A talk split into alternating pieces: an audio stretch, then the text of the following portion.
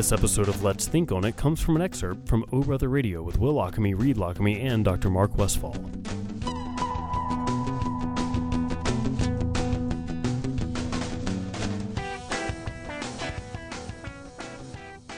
Our next guest, um, Dr. Nacoste, is going to help us with that because he's an expert on uh, diversity and does a lot of uh, training on how to have conversations about it. So we're gonna we're gonna delve into that. But just to give a little background, when we did this series about four years ago, I had read his book uh, called "Taking on Diversity," and we talked about it then.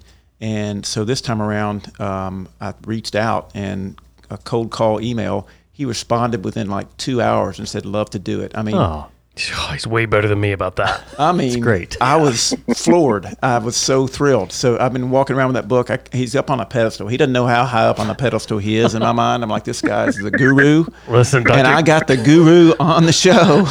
That's.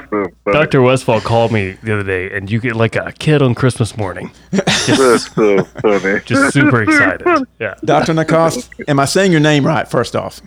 I'm a Louisiana Creole, and that last name confuses people. That T is really not there. It's Nakos.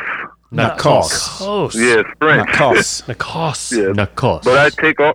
I live in North Carolina, so I end up responding to a lot of different versions of my name. so it's okay. And strangely enough, both of our guests tonight are from Louisiana hmm. originally. How about that? So, yeah, our first guest right? was from St. Charles. Yep.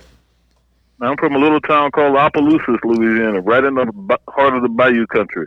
Wow. And so, how long? Give us a little background. Tell us about yourself. Okay, so I grew up in, uh, as I say, the Bayou country, not New Orleans. I, I'm from the bayous, alligators and swamps. Really? I was born in 1951, so I grew up in the Jim Crow South. Wow. Went to Catholic school, uh, segregated schooling. I graduated from high school in 1969 from a still racially segregated school. Okay.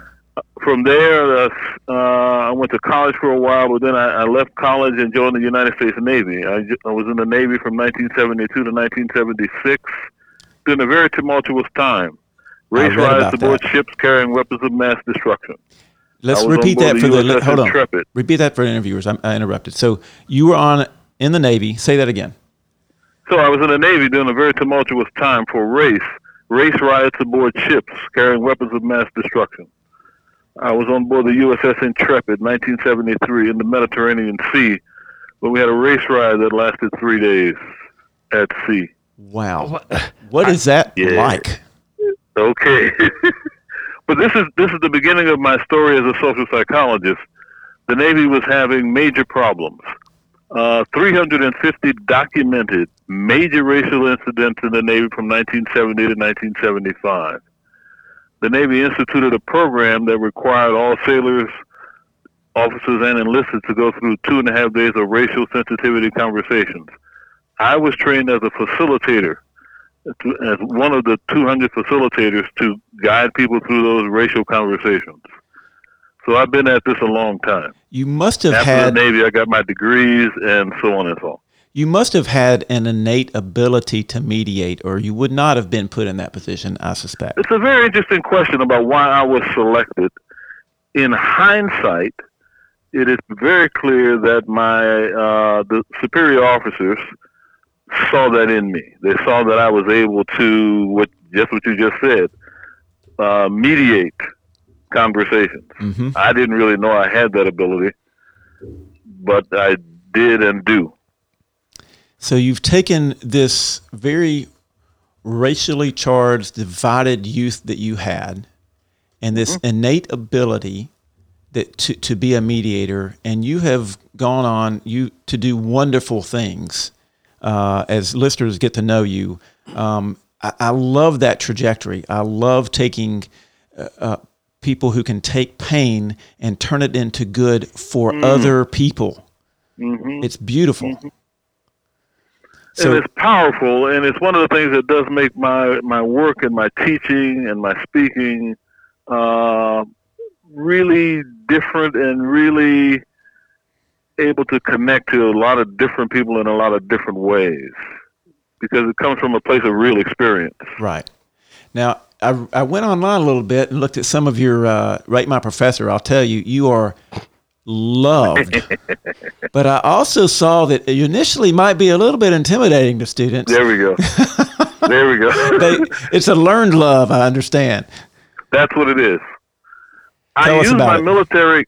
I use my military experience uh, to frame the way my courses go. So the first day, my students describe as the most terrifying day of college they've ever experienced.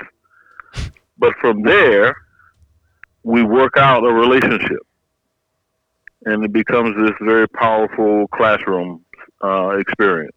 And you're, people can't see you, but you're not a small guy.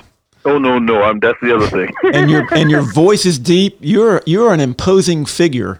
Uh, I'm six foot physically? three, two hundred and sixty pound, dark skinned black man. I've got your picture pulled up. I was already one one step ahead. Yeah. yeah.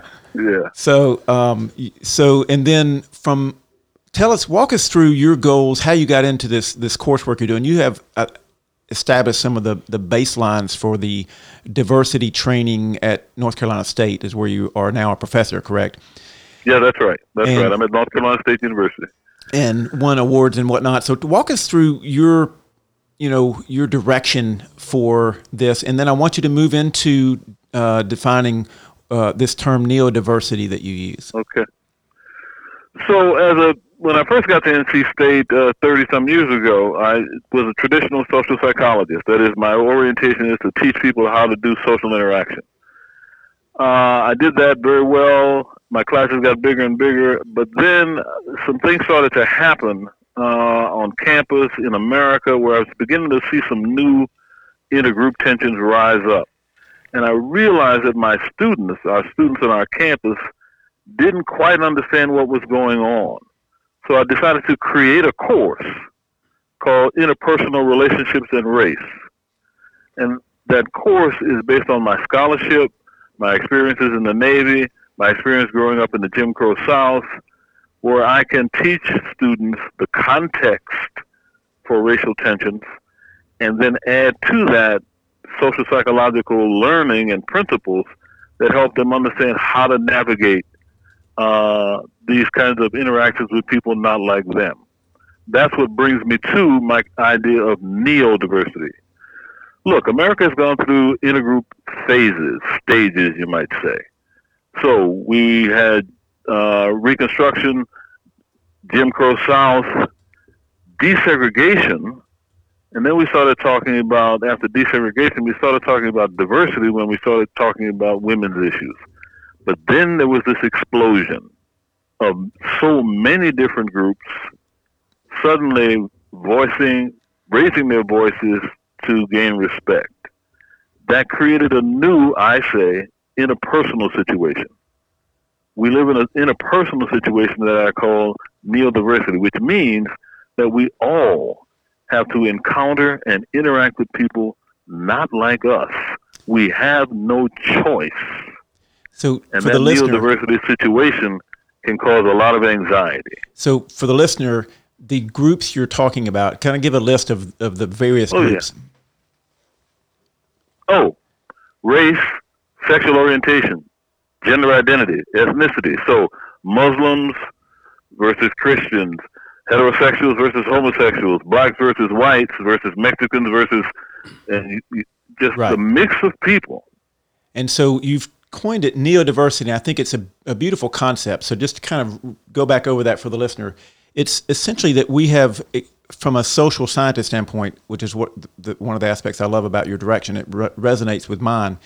We've we've been as human beings, we find ourselves forced into interactions with people unlike us, no matter where we turn, That's right. and That's that exactly right. creates anxiety just yes. just encountering something different than you and and i want to piggyback on that a little bit um, Uh-huh. anxiety in new situations for listeners is completely normal and so i want to help get away and i know you do too uh, based on reading your book get away from feeling guilty about feeling There anxious in new situations right That's, exactly right. yeah it's One normal of the things that we've we've done in America is we've tied ourselves in knots.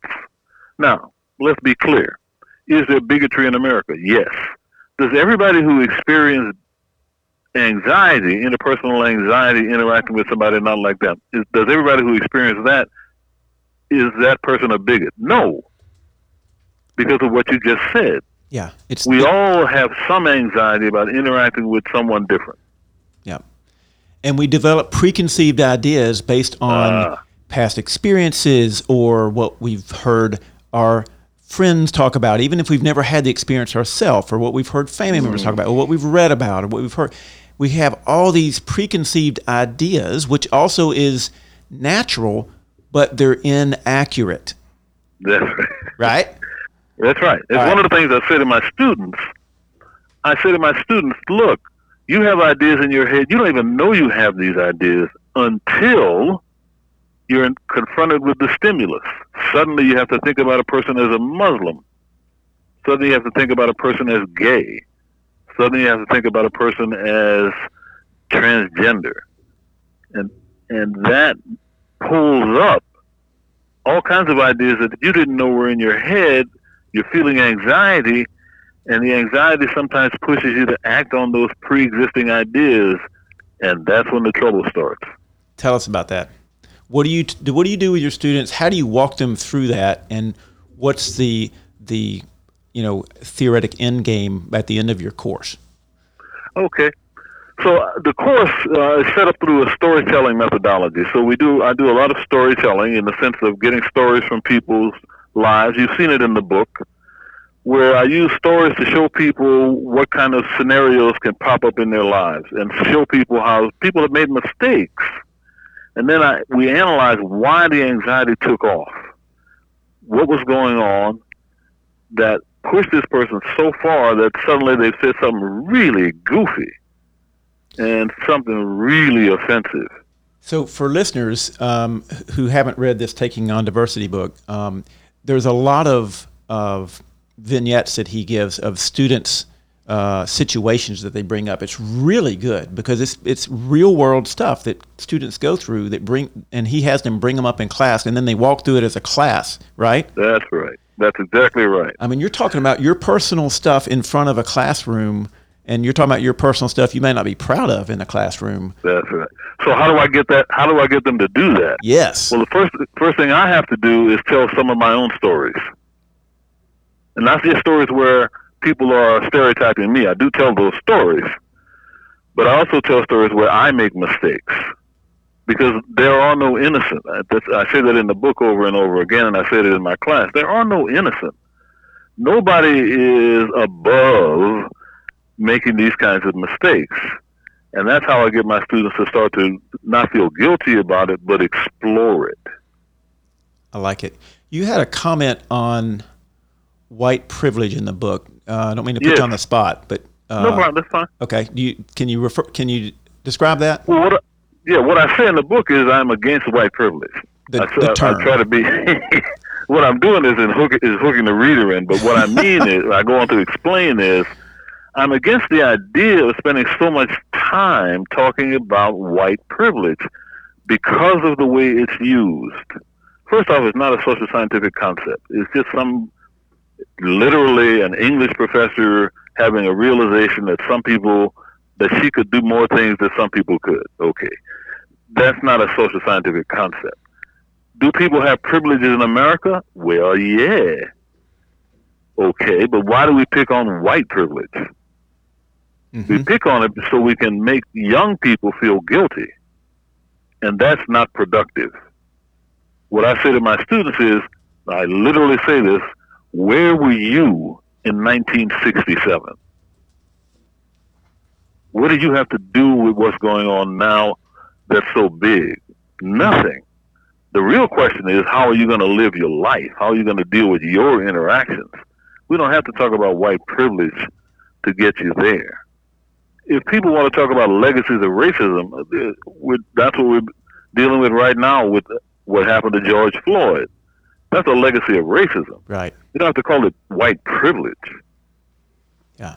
But And I- Doctor Nacoste, don't you don't you think that there's some utility though in white people starting to have an understanding of the ways in which they live a life that is in some ways charmed um, compared to their black counterparts or you know people of color. Don't you think? I, I know for me personally, it's mm-hmm. been very eye opening to have a better understanding in the last five to ten years to realize like, oh yeah, I've been making a lot of like off center you know judgments about people my whole life and most of that has been because I have failed to recognize the ways in which my black peers um, have had to fight a struggle that is has been very diff- different and more difficult than my own. Don't you think there's some utility to that, though? Oh, I think there's a lot of utility to that. Yeah. I'm just saying I don't think the, the label white privilege yeah. gets us there. Because That's guilt, I think the thing you and I certainly would agree on is that guilt is something that is counterproductive. It keeps people Absolutely. from engaging and looking forward to you know making progress if they if they're starting off from a defensive position. So I that's probably what you're saying, right? That's exactly what I'm saying. Yeah. Because remember, I started off as a facilitator of racial dialogues. What you do as a facilitator of racial dialogues is set an environment where everybody can talk. When you say white privilege, you shut people down. People stop talking. I've seen it happen. Which is kind of a white fragility thing. Well, oh, yeah, you yeah. can see all those labels are about that, I, yeah. and I don't do any of that in my classes. Yeah. I'm at a predominantly white institution, and my class has exploded from being 30 students to now 80 students every semester, and it's because of the way I teach it. Yeah, and and not everybody who comes to the class expects to be changed. Some people come thinking they, they know what they're doing. Some black people think that. Some white people think that. Some Muslims think that. But I move everybody to the same space of understanding that we're all in the midst of trying to understand our social world, this new neodiversity that we all have to man- learn how to manage yeah. respectfully. I was thinking about this today, how just what you were saying, labels no matter how genuine they are in their concept, can turn people off that would otherwise completely accept that idea. And, you know, white privilege is a great example. Also, defund the police, right? I think right. When, See, that's when, a real. When people look at that and actually like kind of break down what that means, and just like from my perspective, what it means is we put way too much on police officers. We have we the go. police doing way too many things. They're responsible for things that they're not right. trained for. And so we need to set, you know, take the funds that we're giving to the police and still continue to fund the police department, but at the same time take away a lot of that responsibility. And I think, you know, people just miss that when you hear just defund the police. That's when people lose their mind, like, whoa, whoa, whoa, but we need the police. Well, of course we do. exactly. Of course we do. Right, right. And, and this is the problem with these very quick uh, poster board ways of talking. Uh, and I understand why it happens. The human mind wants simplicity, but it's destructive when it, it, we're in the midst of this kind of social change. We have to be very careful. Dem- demilitarize the police. That might be better. Or just what you just said. Work on realizing that we have asked way too much of the police force. Yeah. And that we need to spread those responsibilities out. Yeah, we've spent a fair amount of time in previous podcasts talking about group dynamics and how oh, yeah. groups tend to oppose themselves and become more and more polarized. And the way around that is focus on the individual. Um, and I think that's your approach as well through some of your training. I, yeah, there's two components to my approach. One is focus on the individual, so I say never never try to interact with a person as a representative of a group. Say that again. That's one of the basic principles of my teaching. Yes. Never try to interact with a person as a representative of a group because as soon as you do that, the, the only thing you can do it through is a stereotype, mm-hmm. and that's just trouble. So that's you're right. Focus on the individual. The second component of my teaching, though, is developing super what we call in social psychology superordinate goals goals that require members of different groups to work together to achieve the goal. Mm-hmm. You're broadening the group, aren't you? You're putting yes. different groups in the same bigger group. There we go. Yeah. There we go. One of the things about the civil rights movement, coalitions, there were all kinds of coalitions that were at work. we don't talk about that, but that was really going on. Was Martin Luther King Jr. the only force? No. Who was working with this nonviolent movement? Who the Jewish Defense League? I mean, there were a whole host of coalitions working together from different groups to try and move this thing forward. And that's what we need to. That's what we need to do now. We need to develop because oh, because look, look at the protest now. I grew up in the Jim Crow South. There is no way mm-hmm. we could have imagined seeing a protest of a mix of people that we have seen over the last month. Feels good, doesn't it? Oh my God. hey, oh my God. I've got a little... These young people, the yeah. mix of young people who are out there, that is just stunning. It's wonderful. Hey, that's and that is representative of the work you've been doing. That is exactly your goal, and you're you're you're teaching young people to reevaluate the way their brain works in a non-confrontational, although maybe not initially, uh, but a a way that helps them confront themselves really uh, yes, in a mediating kind of way. Exactly, confront yourself. One of the things that people are doing. Here's another uh, label that uh, another way of talking that's really dysfunctional: unconscious bias. That is so much, if I may say so, bullshit. and I'm the psychologist saying it it's not unconscious. People know what they feel. They know that the, the, the, the baristas in Starbucks who called the cops knew what they were feeling. They were feeling nervous. They were feeling anxious because there were two black guys sitting quietly. Mm-hmm. They knew what they felt, so it's not unconscious. Do you do you I'm curious about your thoughts on this term. Maybe it's the same one that you're using. Implicit bias. Yeah, same idea. Okay. The idea. Okay. so, do you not think that sometimes that you, it can be so repeated that it moves to the unconscious and it needs to be brought back to consciousness? Is that right. possible? Okay. I am not saying that people are always conscious of everything that's going on in in their psychology, mm-hmm. but I am saying that we have to be very careful about giving people easy ways to say, "Well, I didn't really realize." Yeah, my the way I tend to use that is to say is to help people understand you do a lot of things automatically without thinking about it. Oh, automatic. And we need to make that that uh, underlying bias that has become un- implicit or unconscious back to consciousness. And this is what Vernā Myers says that you know the the baristas may have had what an implicit bias because if you had asked them, "Do you feel nervous around black people?" they might have said, "Well, no, I don't." They wouldn't but, admit it. yeah, and then when they're confronted with it, all of a sudden that bias that has been previously implicit comes to the surface and they feel uncomfortable. So I think you make a good point, but maybe also we're walking around with a lot of baggage that we may not realize until all of a sudden we're confronted with a situation. No, that's right. Yeah, that's exactly right. That's what that's what catches people off guard. We had an incident in our Department of Psychology of all places, where on a Saturday, uh, one of our faculty members, who happened to be a white female, was walking uh, towards her office, and a black male was walking the other way, and they just passed each other in the hallway. That's all that happened. Suddenly, she said she felt nervous. She got into her office. She called the campus police and the campus police, you know, come because now this this woman is saying that there's somebody here that makes me feel unsafe. Turned out to be one of our graduate students. Mm. I saw the story. So, yeah. And that and so remember who who this is happening to? A psychologist. Mm-hmm. A person who studies and does this kind of work. Yeah. Uh, look, Dr. Dr. Nikos, we're going to take a quick break, but we have a bunch sure. of questions for you, including from our listeners as well.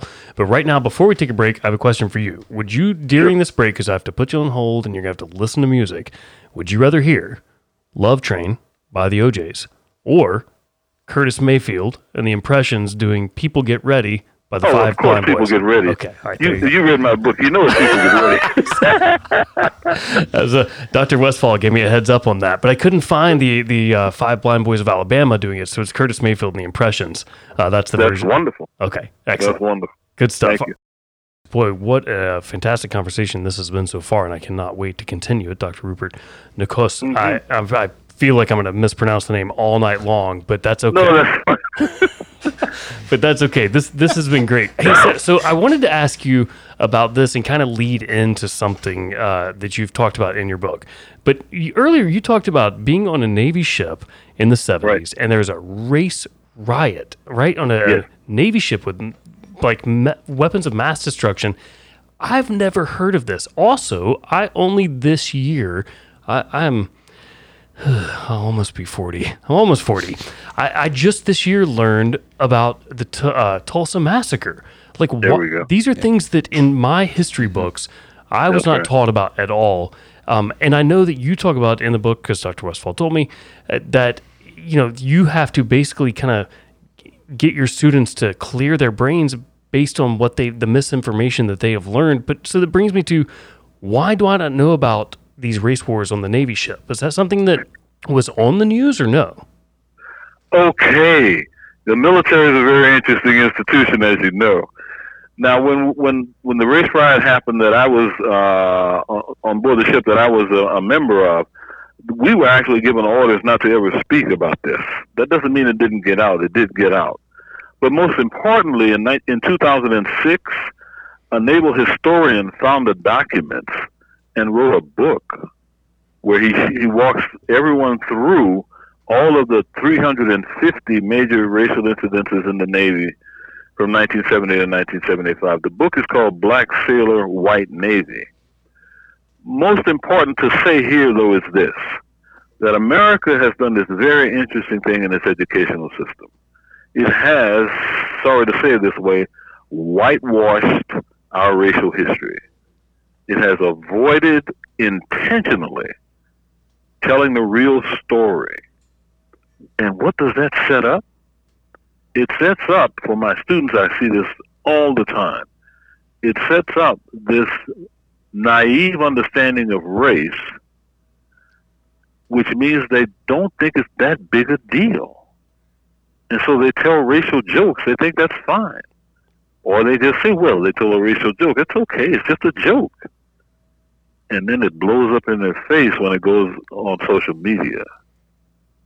You know, you said that uh, your course is based in you know storytelling and narrative, and I've had the honor of hearing Bryan Stevenson speak several times. Oh, and one of the things, oh yeah, he's so great, and he talks about Oh, the importance of narratives. And one of the things that he talks about is the, his concern about the way that the civil rights movement has been just oversimplified and reduced Oh, to this God. three day event. And of course, it's like you mentioned, it's much more complex than that. And all of these, you know, groups that came together to work very hard and courageously to Mm-hmm. affect that change. So we have to be very careful about the narratives that that we believe in, and you know, not uh, we have to give them, I guess, proper, uh, you know, uh, credit and respect. And this, this, what's so interesting, though, is for young people, that's hard for them to do because nobody, nobody is around them in, when they're in elementary school and high school who's willing to tell them the story. It's avoided. And so they be, they're walking around naive without realizing what they don't know until they come, those who come, come to a college campus. And then they are angry. You just said it. Why is it that I'm only learning this that I'm almost 40? One of you just said it. Ah, Yeah. that was me. Yeah. Yeah, it's Yeah, Tulsa, Wilmington massacre. Yeah. Yeah. My when my students learn about these things, I have students in my class who literally sit in the classroom crying. so. Let me ask you this about the structure of your class. You're in the Department of Psychology, right? That's right. And so, you know, I think there are departments at colleges of African American studies. And we had uh, Darif Jameson from UAB, and he said, you know, most of the people taking that course, those courses here, are African American. And but you're telling me most of the people taking your course, maybe it's part of the university, but uh, the people that go to the university, but are mostly white. That's do you right. think what can we do at, at well, certainly at any educational level, but but it seems like maybe what you call it, you know, changes pe- that, that whole that whole bias of I don't want to take that, you know, and, and feel awkward. It's that you know I'm not African American, so I'm going to stand out, take an African American studies class. So you know, can you address that a little bit? Sure. I have the great advantage of being in the Department of Psychology of being a social psychologist and being able to label my course what it really is. I start with interpersonal relationships. Who's not interested in interpersonal relationships? Exactly. So it's interpersonal relationships and race. And so the labels do actually matter. Even with my course, interpersonal relationships and race, students have told me that when they dis- when they tell somebody they're taking a course called interpersonal relationships and race, they say, "Why are you taking that?" hmm And so if you add to that a course in Africana studies, holy smoke. So it is true that people are carrying around these ideas about what applies to their lives and that the label sometimes pushes them away from learning more. hmm That is really unfortunate. Again, I have the advantage of being in the department, uh, straightforward department of psychology. Right. Right. So you hit on something uh, just a bit ago where you, you talked about you know, people make jokes because they don't understand the seriousness, and then it gets out on social media, and then they're embarrassed by that. So about a year ago, a friend of mine, a friend of mine reads as well, um, who is a, a great guy. I mean, I, I can just say this up and down, like somebody who I, I really respect and like a lot, and I think that I know is not a racist person. Um, his daughter was caught on one of these videos, and it, it made national news. It was a big it was a Oh, big deal, God.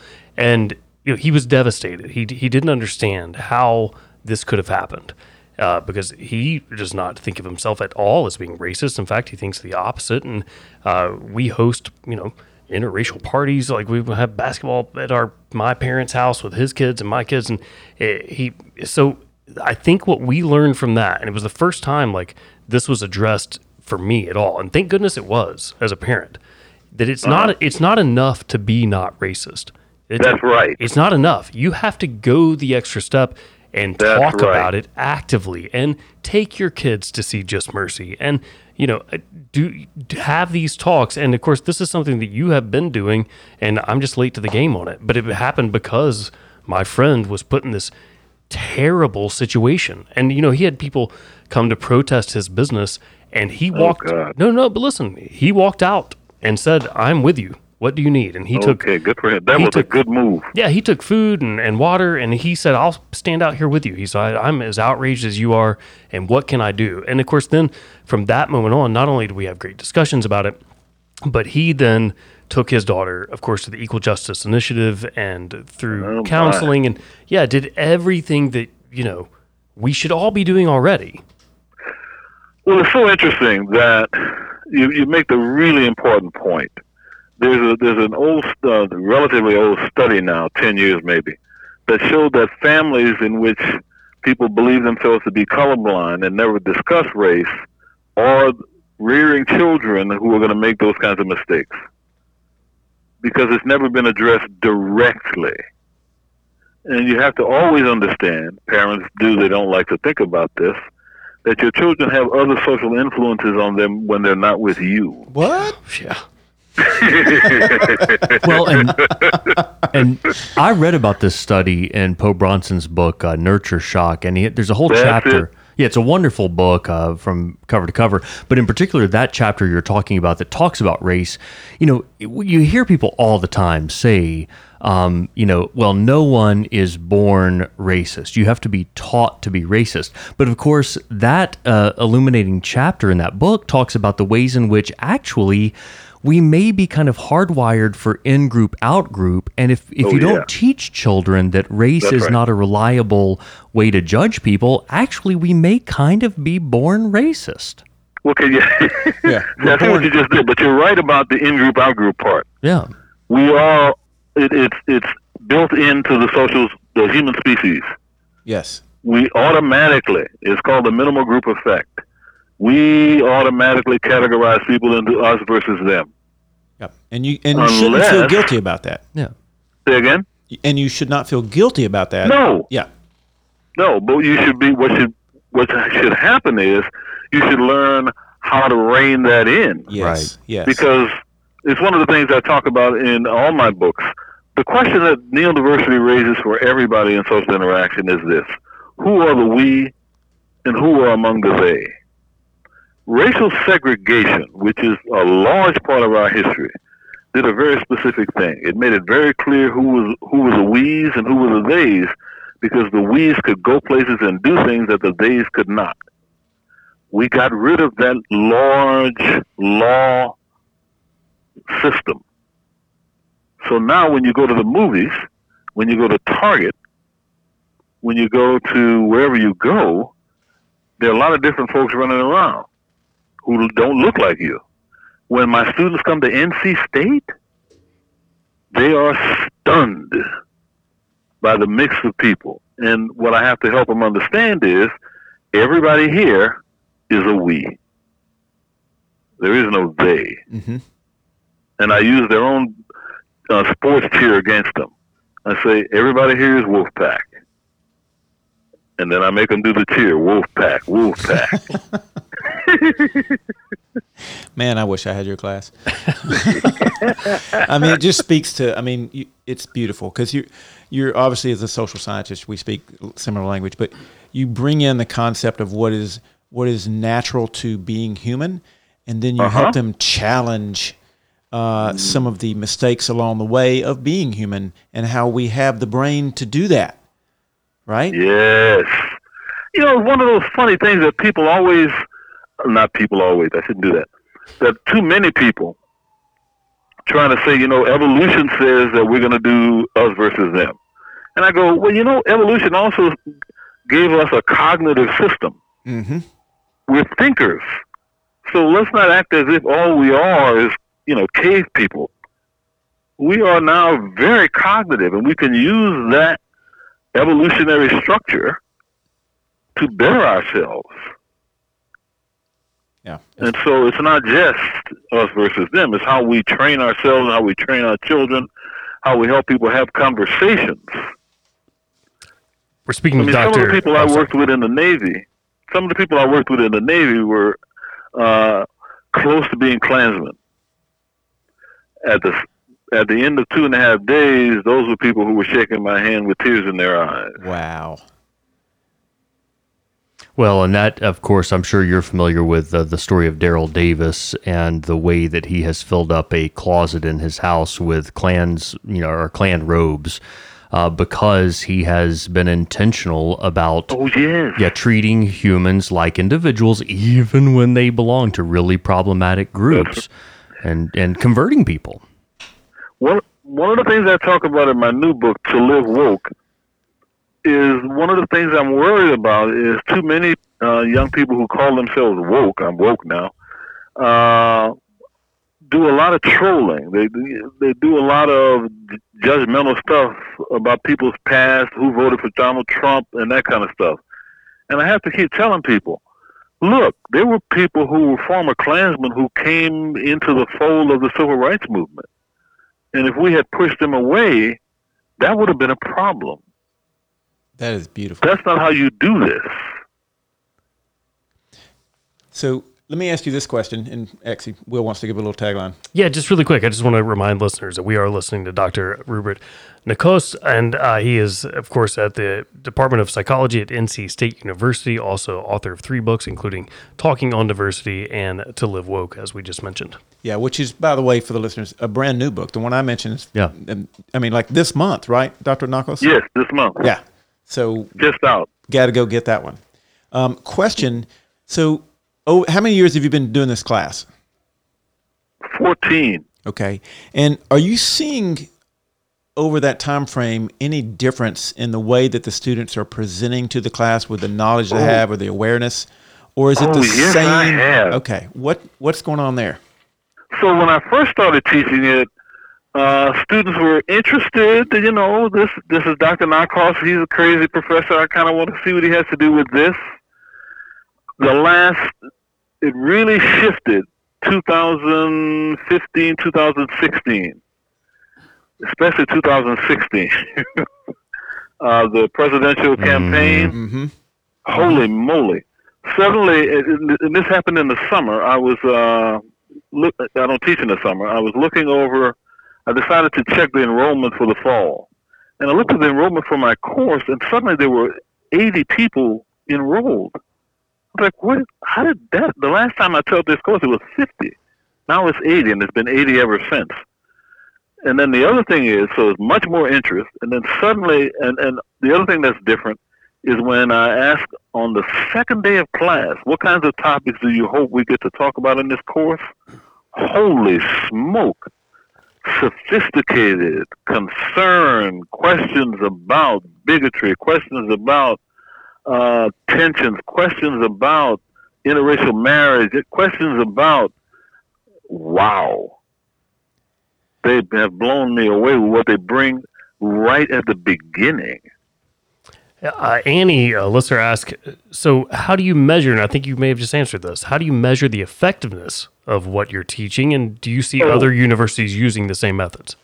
Oh yeah, no, not the. okay, two things. How do I measure it? First off, my course is very unique. Uh, it's a combination of things, my my scholarship, my experiences, and so on. And I know of no other course that approaches it from the interpersonal relationship perspective. No, nowhere else in the world. So that's one thing. How do I measure the change? My students do a lot of writing in this course, and the last thing they do the last piece of writing they do uh, is an analysis of one of their own experiences. And in that analysis, I see how, and they express how, they have a really new, fundamental understanding of how this anxiety can, this neo-diversity anxiety can take over, what it means. They know the difference between prejudice, bigotry, and racism. I see a lot of change. So it's a qualitative assessment of change but no other university that I know of is uh, doing anything like this. Any thoughts on how we can change that last statement? How can we affect a change in how we teach these? Because uh, you know, your your book. I mean, from a psychiatric standpoint, uh, Uh-huh. when we were doing covering this topic before, um, you know, I, I, you know, looked online, tried to figure out something to kind of connect with, and I, you know, sampled some books, and yours just resonated with me because that, that is the that's the way I talk to my patients. And you know, in my world, patients tell you know open up a lot of things, and some of the thoughts are you know uh, and, and behaviors they might not be proud of. And these are the these are the same approaches we take. I want to maybe uh, kind of close with, uh, with this a little bit. We're almost out of time, but the the approach you had about uh, a a polite confrontation Right. um, which we haven't touched on that. I want you to touch on that here in just a second. Is very similar to an approach we take in group and family therapy on communicating to your family members. So walk people through that a little bit, if you would, on what a polite confrontation is, and this, there's been studies behind it to show that it is an effective way to change people's uh, uh, interactions. So one of the interesting things about my training is the first part of my training was training as a group facilitator. So that's all group dynamic training, and it's all Kurt Lewin uh, of social psychology. So when I got into graduate school and learned who Kurt Lewin was, I realized that this idea of tension systems was what I was working with. The tension system is this: you really push people to bring forward these uncomfortable feelings, thoughts that they've had, but you make sure that you've made it clear that the environment is a safe environment, that I- I'm not going to judge them, I'm not going to let anybody in the room judge them. And but they bring it forward and that tension system is right there. And then I help them explore why they have had this experience, why they behave this way, why, what they can do about their thinking and those feelings, and how they can manage themselves. And so the confrontation in this tension system changes them. It gives them an opportunity to feel it and learn to manage it. That's the idea. Dr. Nacoste, uh, so I've been asking uh, previous previous guests this thing uh, because I'm very curious about it. The way that I, when I watched George Floyd's video, the way it affected me Uh-huh. was uh, monumental. I mean, it, was, it just changed everything, and uh, that's not the you know uh, Ahmaud Arbery's was a very similar situation. Um, for you, someone who had been through literal confined race riots, you've seen so Yeah. much. Uh, did you were you affected in the same way, or was it kind of when you watched it? Was it a yeah, I know kind of deal? No, it wasn't. It wasn't that simple. No, no, no, no, no. Because it was horrifying. It was horrifying to see a human being treated that way. In the context of the history of race, I probably had a more tempered response than my students did, who were crying and emailing me and just losing their minds. But at the same time, I was hurt. I was so hurt, and I can't watch it. I mean, they keep showing it. I just can't. Have you not watched it? The whole thing? I've watched it once, and that was enough. Oh yeah, Yeah. same. No, I could not watch Yeah. it again. There's no question. But yeah. Yeah, it's just horrifying. But you're right. At the same time, I've seen things like this before. Uh, but this one, the thing about media now is it's everywhere, and that has an, has had another powerful effect on America. It's like the first images of well Birmingham Yeah. Right. uh, that Americans saw. Was it Birmingham? Fire Yeah. hoses No, and yeah, all Oh that. yeah, Sure, that's it was. Yep. Yeah. Blocks away from where we sit right now. Yep. Right, right, right. It's the same kind of effect, but bigger because everybody's got these cell phones. You got computers. You got you can't get away from it, uh, and it's in color and woo. So it had it has had a powerful effect on our country, but it hit me as well. My focus, the way I always op- I operate now, because of all of my experiences, is I immediately shift to, okay, what is this going to mean about the number of emails I get? What is this going to mean about what people expect me to say and do? What is it going to mean for that? But I also have to take some time for myself to process the emotion that I feel. Do you feel that the reaction to this? I mean, you've been through a lot of civil rights reactions. Do you feel Yes. this one differently in any way? Yes. What's what do you feel differently? The thing that, okay, I've already mentioned it, I'll mention it again. It's the mix of people who are out there protesting with real vigor and real care and anger, appropriate anger. We've never seen anything like this. That's different and much and, and hopeful Yeah, because America, look, America has changed. America's been changing all along. This is one of those indicators of how much it has changed over the last 10, 15 years, though. In terms of young people have many more connections to each other across these neo-diversity dimensions. I mean, I see it on my campus, and I'm now seeing it out in the streets. That is very hopeful. And you know, people often will say, well, good news, the younger generation gets it. And you know, but of course, I'm always very wary about that kind of thing because look, for all of time in this country, you would you would like to think that younger generations are getting a little bit better incrementally. But you know, I've heard you in your introduction to uh, I think your second book talk about how you've had some angst about you know young people nowadays saying like, "Oh, I'm being oppressed," and of course you're saying, "Well, wait a second, I grew up in Jim Crow." But of course, I mean, you know. 80 years before that, there would be people who might say to you, like, well, shoot, you don't know what you're talking about because I grew up in slavery.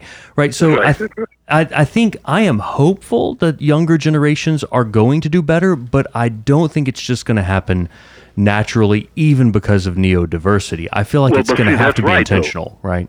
That's right. It's not. It's never going to happen automatically Right. and so-called naturally. We have to help them. I always say this. I am very hopeful about young people. They want to learn, but that's on us. We have to teach them.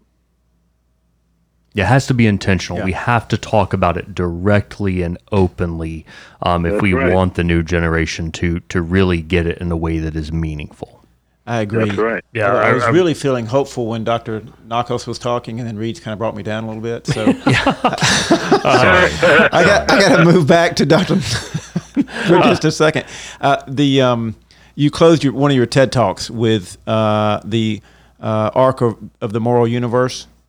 The arc of the moral universe is long, but it bends towards justice. Yeah, I feel like We're... King always quoted that. Yeah. Yeah, We- we- I- What I- I like to, the other way I like to talk about this, though, is that we are now building, we should be working to build a set of daybreakers. The poem is by Arna Bontemps. We are not come to wage a strife with swords upon this hill. It is not wise to waste a life against a stubborn will. Yet would we die, as some have done, beating away for the rising sun. beating away for the rising sun.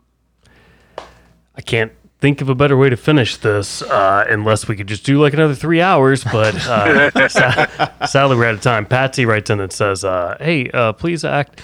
Please ask Dr. Nacoste if he can return for another visit. I, I'm going to do one better. Uh, Reed, you're fired. Uh, Dr. Westfall, no more. It's just going to be me and Dr. Nacoste from now on. Uh, this is uh, this is how the show is going to go forward. I say thumbs up to that. Yeah, listen, you you've been one of the best guests. We've been doing this this show for 11 years now, and uh, this has been one of the most enjoyable conversations we've had, and I mean that sincerely. Sincerely, so I appreciate hearing that, and I, I had a good time. I had a good time. well, look, We- and we will bring you back. yeah, we can't wait to do it again. There's no question. You know how about to find me. Absolutely, and I can't you. wait to get home tonight and stay up way too late watching your TED Talk. Yeah. I guarantee you, that's what I'll be doing. So, thank you so much. Thank you. Take care. Absolutely. Bye bye now. Boy, good stuff. Oh yeah, No question.